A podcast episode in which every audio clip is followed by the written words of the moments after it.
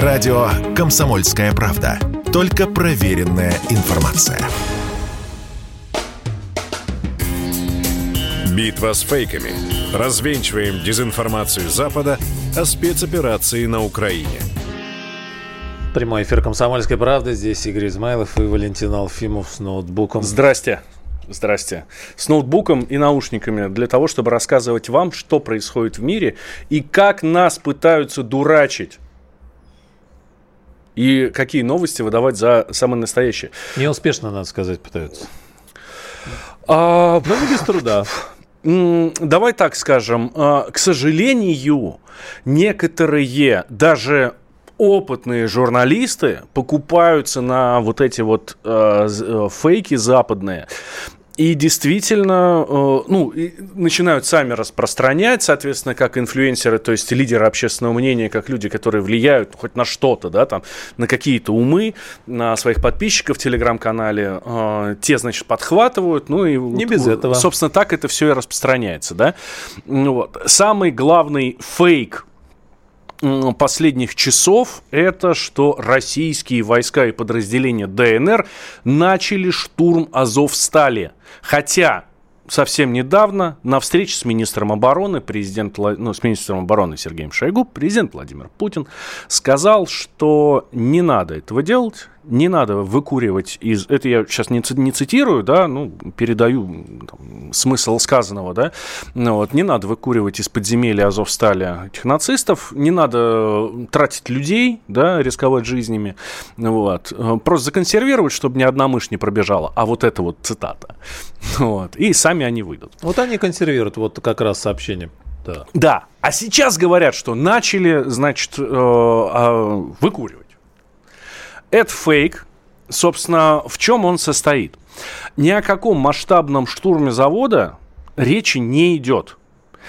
А наши подразделения начали подавлять огневые точки противника. Ну, причем авиация и артиллерии. Э, штурмовые группы там не работают. То есть понятно, что это не из подвалов и ведутся огонь, а вышли... Вот! Да. Вот это перемирие, которое действует последние там... Э, точнее, режим прекращения огня, не перемирие. Режим прекращения огня, который действует последние несколько дней, э, им воспользовались боевики, заняли огневые позиции, вовсе не в подвалах, а, собственно, на опорных точках.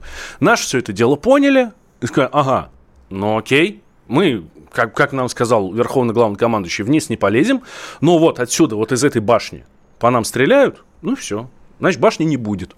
Вот. Это если совсем просто переложить на, простой человеческий русский язык. Вот. Так что попытались они нарушить режим тишины, попытались пойти на прорыв, попытались занять огневые позиции. И это чревато, собственно, для них и, тем, что сейчас. Да, уничтожает, как сообщает информагентство, и Дмитрий Стешин тоже подтвердил, именно огневые позиции. Да. А, артиллерийская стрельба по ним, в общем, работают. А, еще совершенно замечательное видео распространяется. Я сегодня прям засмотрелся, честное слово. А, как подразделение ВСУ, то есть Вооруженных сил Украины, уничтожают э, сначала российскую бронетехнику под Харьковом, а потом э, еще избивают вертолет. Красиво, все, с картинкой, это видео прям, ух ты, прям супер, а, такие, значит, части танковые, танки, значит, справа налево тут едут, вот, и причем снимается все издалека, э, качество такое очень плохое, вот, вылетает ракета э, и попадает прямиком в танк, вот. Потом еще одна попадает еще в какую-то, значит, технику. Вертолет, соответственно, сбивают, правда, не первая ракета, а там второй или третий.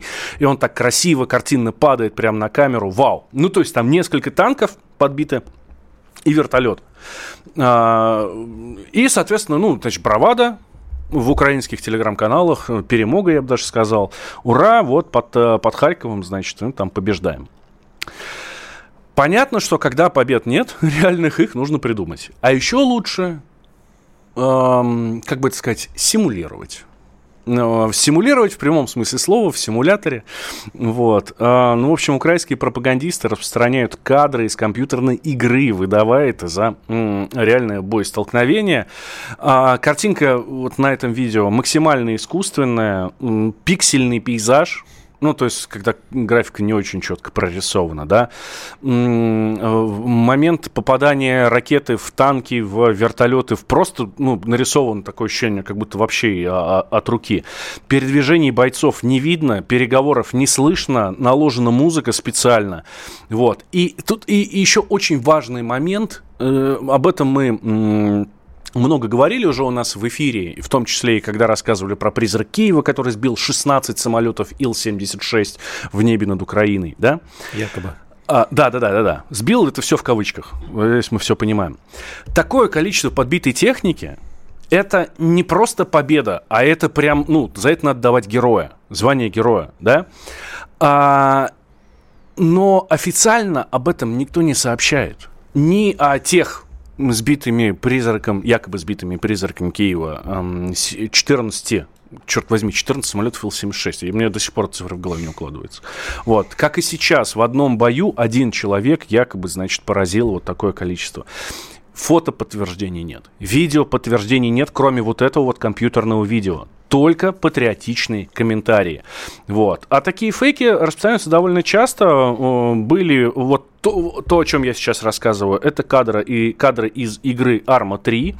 А, и из, а, также выкладывали кадры из симуляторов DCS. А, это вот якобы вот эти вот сбитые самолеты а, ВКС России. В общем, все это компьютерная графика, на это вестись не стоит. И вам, уважаемые наши слушатели, я очень советую, правда, когда видео это видите, посмотрите, насколько оно реальное.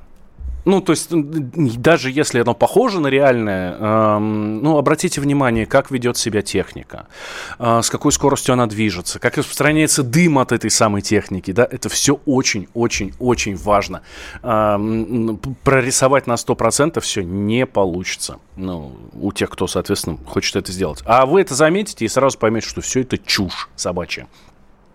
И еще одно замечательное видео тоже распространяется. Точнее как? Видео-то старое и абсолютно реальное показывали его на чешском телевидении. И сейчас распространяется оно в украинских средствах массовой информации как, ну, как прямой эфир чешского телевидения, где ну, чешские каналы показывают разрушенные города Украины. А там действительно по картинке разбитые машины, ну, постапокалиптичная картинка такая, да. Дома без крыш, соответственно, тут пожаров только нету. Вот это, кстати, очень такой очень, очень важный момент. Вот. А, вот эти кадры, которые м, призваны якобы иллюстрировать масштаб разрушений в украинских городах, на самом деле были сняты в 2011 году. Тогда же, в 2011 году, чешское телевидение их и показывало. Просто сейчас украинцы это вытаскивают и, соответственно, выдают за какую-то свою перемогу. Вот. Или там за раду, не знаю совершенно. Да? А в 2021 году я сказал 2011? Нет, uh-huh. 2021 года кадры, то есть прошлого года.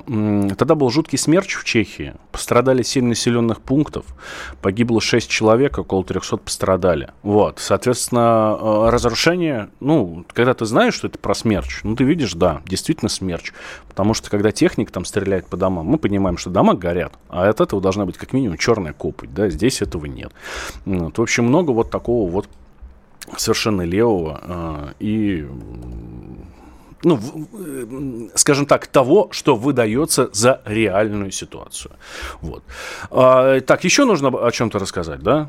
Да, там бесчисленное количество фейков можно рассказать. Да, тут, э, значит, появилась, э, появилась новость о том, что якобы губернатор Белгородской области, ну, это, это, это самая, кстати, пострадавшая от украинских обстрелов наша область, наш регион, да, якобы он покинул Россию вместе с семьей, вот, естественно, из-за постоянных провокаций с украинской стороны, вот, бежал за границу, и э, все, область осталась без власти, без ничего.